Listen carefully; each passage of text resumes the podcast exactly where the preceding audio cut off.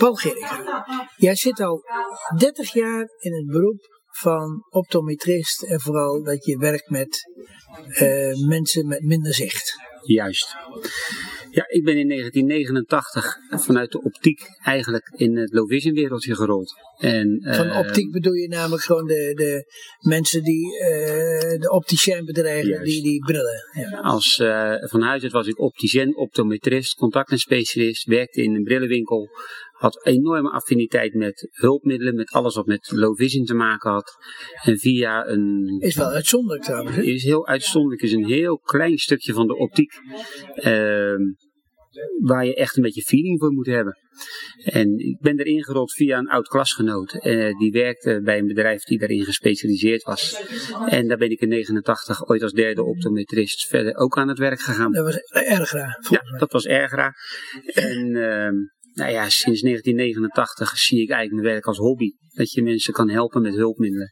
Ik doe dit dus bijna dertig jaar eigenlijk fulltime. Uh, alleen maar met hulpmiddelen bezig zijn. Het, het bepalen van uh, welk hulpmiddel mensen nodig hebben.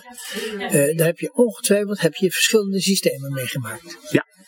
Ja, ik heb jaren in, uh, in de tijd van Ergra vooral in ziekenhuizen gewerkt. Waar we een mooie kamer hadden, met waar we onze passet naar binnen reden. En waar je eigenlijk een hele dag op, uh, aan het werk was. Soms in de kamer van de oogarts, soms in een andere kamer. Mooi was natuurlijk dat je alles voorhanden had. Uh, dat je die kamer precies kent. De verlichting, alle afstanden waarop alles staat.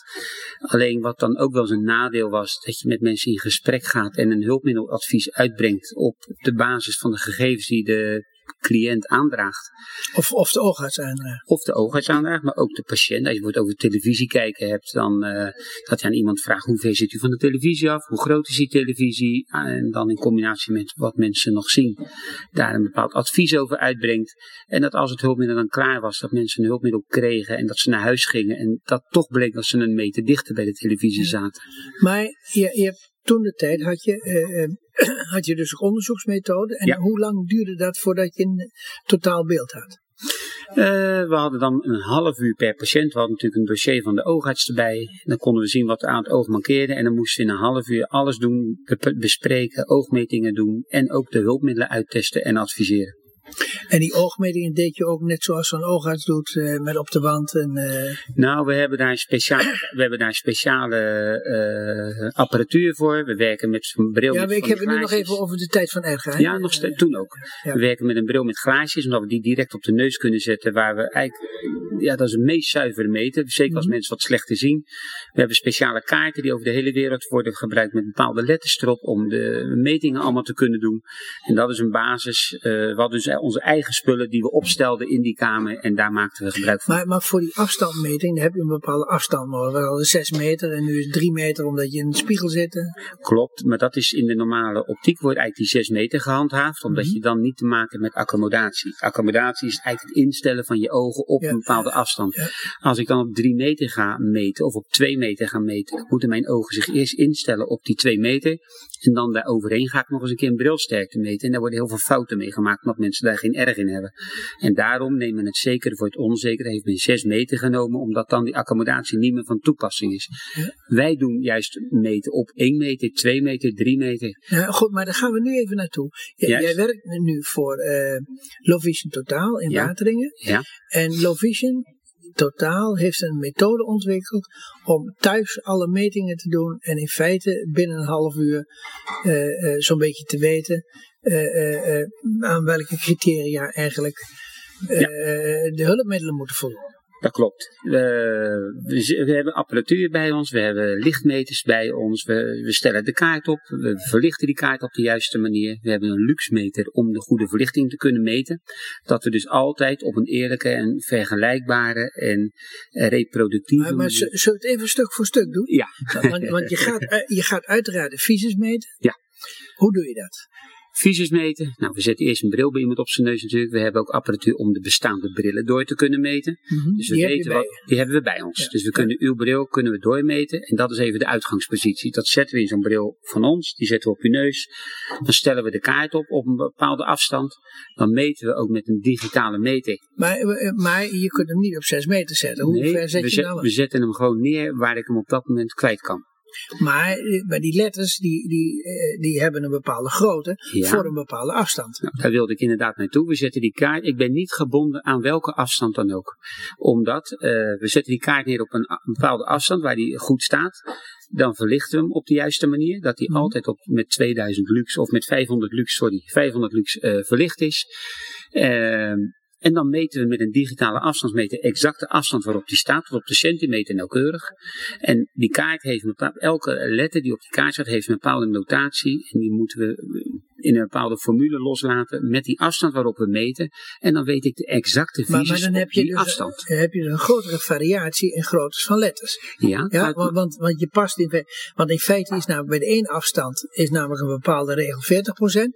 En bij een andere afstand is er zelfs de regel maar dertig procent. Juist, maar in mijn geval, ik reken het dan om. Of we rekenen het dan om. Als je een letter hebt die op, op vier meter staat voor vijftig procent. Mm. En u kunt diezelfde letter pas zien als ik hem op twee meter heb gezet. Zie je geen veertig procent, maar twintig procent. Okay. Dus we rekenen het om en we houden dus ook rekening met die accommodatie. En dat is iets waar wij, wij zijn niet anders gewend. Maar wacht even, accommodatie, dat associeer ik, associeer ik altijd met uh, lees. lees uh.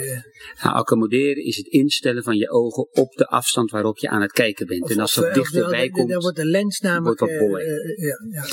En als je dus dichtbij gaat meten, moet je rekening houden dat iemand eerst dichtbij zijn ogen in moet stellen om, om die letters te kunnen zien.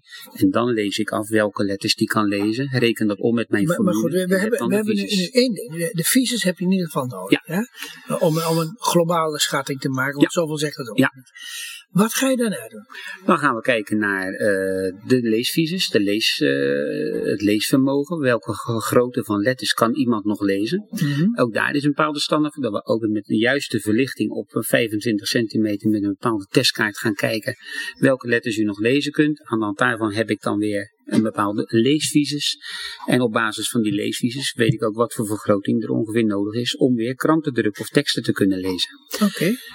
Buiten die leesvisus gaan we dan ook kijken naar, ja, we meten die visus monoculair. Dat wil zeggen eerst het ene oog, dan het andere oog. Gaan we ook nog kijken met twee ogen samen. Uh, of vooral bij macula-degeneratie wil het nogal vaak voorkomen dat het ene oog meer vertekening geeft als het andere. Uh, kan, Kijk je dan ja. met twee ogen samen, dan lees je minder goed als wanneer je alleen met je beste oog bijvoorbeeld kijkt. Dat zijn dingen die bekijken. We gebruiken nog de Amslerkaart. Maar betekent, betekent dat ook dat je soms uh, uh, uh, dan uh, echt op het ene oog gaat instellen? Ja, het kan betekenen dat we een bril maken die voor lezen alleen maar voor één oog is. Dat het andere oog wordt afgedekt als blijkt dat dat rustiger is. Als je in je één oog heel veel vertekening hebt en je andere oog niet.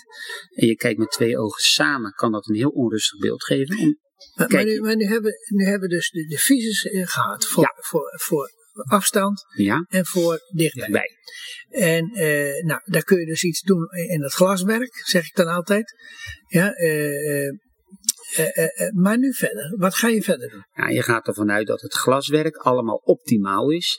En uiteindelijk heeft een cliënt toch problemen met onbepaalde dingen te zien.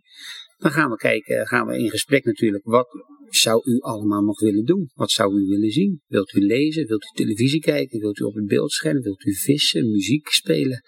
En aan de hand van die gegevens weten we een beetje wat voor vergroting er nodig is.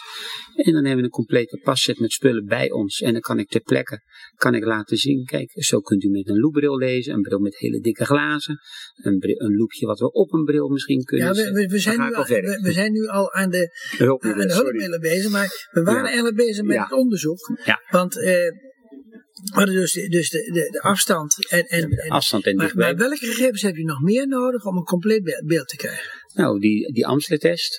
Wat is dat? De Amslertest is het kaartje met, uh, het zwarte kaartje met de witte ruitjes erop, die je oh, met de oogarts ja, krijgt. Ja, ja, ja. Dat geeft een beetje een beeld van... Om, om te uh, kijken of je kromme lijnen ziet. Of er vervorming in het beeld aanwezig is, ja, of dat ja. er stukken wegvallen. En we kunnen soms nog kijken naar contrasttesten, of mensen moeite hebben om uh, grijzere letters te kunnen zien, of zwartere letters beter zien. Dat zijn allemaal dingen die we in de basis in ieder geval meenemen. Dus en, en, en, en dan hebben we dus alles gehad wat onderzoek betreft? Dan hebben we in principe uh, voor, mm, voor negen van de tien gevallen alles gehad wat we weten moeten, ja. Maar waarom heeft fysio daar zoveel tijd voor nodig? Durf ik niet precies te zeggen. In principe heb ik alles goed bekeken. Ik heb een oogmeting gedaan. Ik heb voor beide ogen apart gedaan. Ik heb het voor twee ogen samen gedaan. Afstand, nabij, beeldvervorming, contrast, en, dan en weet dit, ik genoeg. En, en dit onderzoek duurt twintig minuten? Ja, dat uur? is een, nee, met het hele gesprek. Je, van, je begint natuurlijk even met de, met de cliënt in gesprek uh, te gaan. Wat, wat de wensen zijn, verwachtingen zijn, mogelijkheden zijn. En heb je dat allemaal een beetje in kaart samen met die metingen. Maar, maar, maar, maar, maar, maar, maar met die metingen kun je eigenlijk dan uh, de basis vormen van, ja. uh, daar komt er van, wat wil die cliënt ja. nog? Uh, wil hij nog kunnen breien? Wil hij uh, goed kunnen lezen? Wil ja. hij, nou ja, uh, uh, verschil, hij wil uh, uh, hobby's hebben, wat dan ook. En dan kun je in feite adviseren. Uh, vanuit deze gegevens kunnen, kunnen ze de goede hulpmiddelen ja. adviseren. En juist omdat we die luxmeter erbij gebruiken om de goede verlichting te bepalen. Die afstandsmeter om exact die afstanden te weten. Hebben we gewoon dezelfde volwaardige low vision onderzoek. Of de volwaardige gegevens die we ook zouden krijgen als ik in de kamer van een oogarts zou zitten. Of dat het bij u in de keuken is. Dat maakt dan geen enkel verschil meer. En daarbij doen jullie het ook nog bij iemand thuis. Ja. Je levert alles af thuis. Ja. En dat kan, en dat kan allemaal uit. Dat kan allemaal uit. We hebben geen dure kantoorpanden, dure, dure ruimtes uh, in een mooi winkelcentrum of zo. We hebben onze auto, daar rijden we mee van cliënt naar cliënt. Het wordt efficiënt gepland.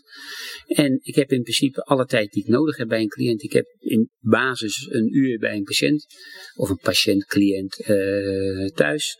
En is er meer tijd nodig, neem er meer tijd. En is er minder tijd nodig, neem er minder tijd. Als dit nou het, het ei van Columbus is, ja. waarom, waarom doen anderen dat niet? Waarom doet Fysio en Bartiméus dit niet? Men het veel te lastig vindt, denk ik, om met spullen te gaan slepen en naar mensen thuis te gaan. Wij hebben ons helemaal erop ingericht. En dat kan op een hele prettige en efficiënte manier.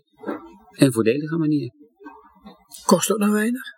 Het bezoek bij de mensen thuis is voor de patiënt is kosteloos, is vrijblijvend. Er worden ook geen kosten voor een rekening gebracht bij een verzekeraar of wat dan ook. Uiteindelijk hebben wij onze inkomsten alleen uit het hulpmiddel. Als u zegt, ik wil graag televisie kijken en ik heb aan dit hulpmiddel, gaan we dat hulpmiddel maken via de verzekering. En dan krijgen we daar een x-bedrag voor. En daar zit dat onderzoek en alles bij in. En we krijgen, dat zijn allemaal gecontracteerde. Maar er, er is, er is een aantal jaren geleden is er dus door de, de Club van Optometristen is er een rapport uitgebracht. En is er ook een artikel verschenen in Follow the Money.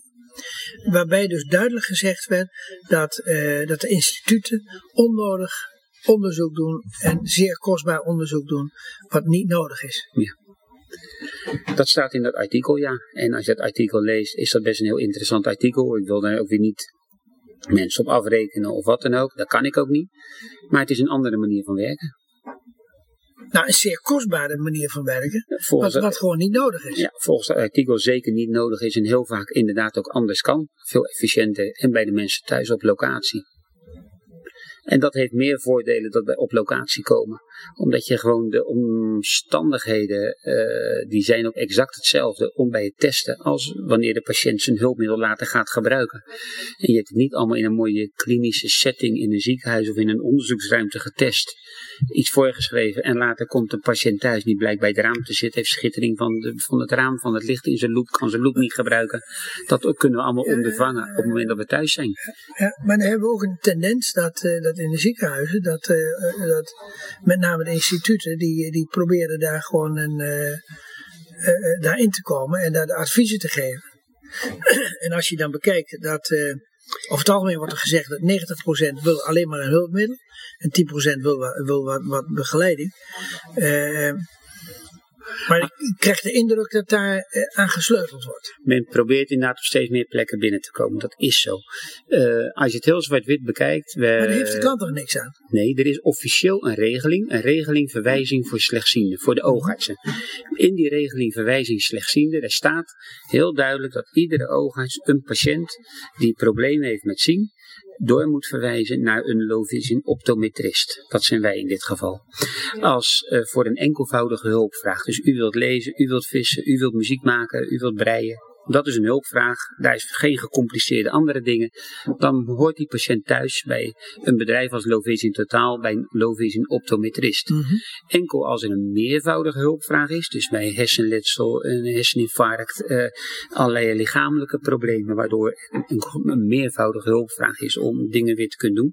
Daar is Fysio juist in, of Bartiméus, de regionale centra ingespecialiseerd. Maar, maar, ik, maar ik heb niet het idee uh, uh, dat hier de, de schoenmaker bij de lees blijft. Niet altijd, zeker niet altijd. Nee, absoluut niet. Uh, We hebben wel een mooi ander voorbeeld. We werken wel heel veel samen. In de regio Zwolle werk ik samen met Bartiméus. Mm-hmm. Uh, daar hebben we een gezamenlijk spreekuur. Maar daar hebben we inderdaad het spreekuur... Uh, in overleg met de oogartsen zijn we dat ooit zo gaan doen. Dan kom je op het Low Vision spreekuur. En ik kijk eerst naar het technische gedeelte. Wat iemand nog ziet. Al die dingen die we net bespraken. En wat er voor hulpmiddelen mogelijk zijn. Dan wordt er een hulpmiddeladvies uitgebracht. En dat gaan we aanvragen en zo. En daarna gaat die, die cliënt ook nog bij Bartiméus. En die ziet van, goh, u krijgt een loop, u krijgt een bril.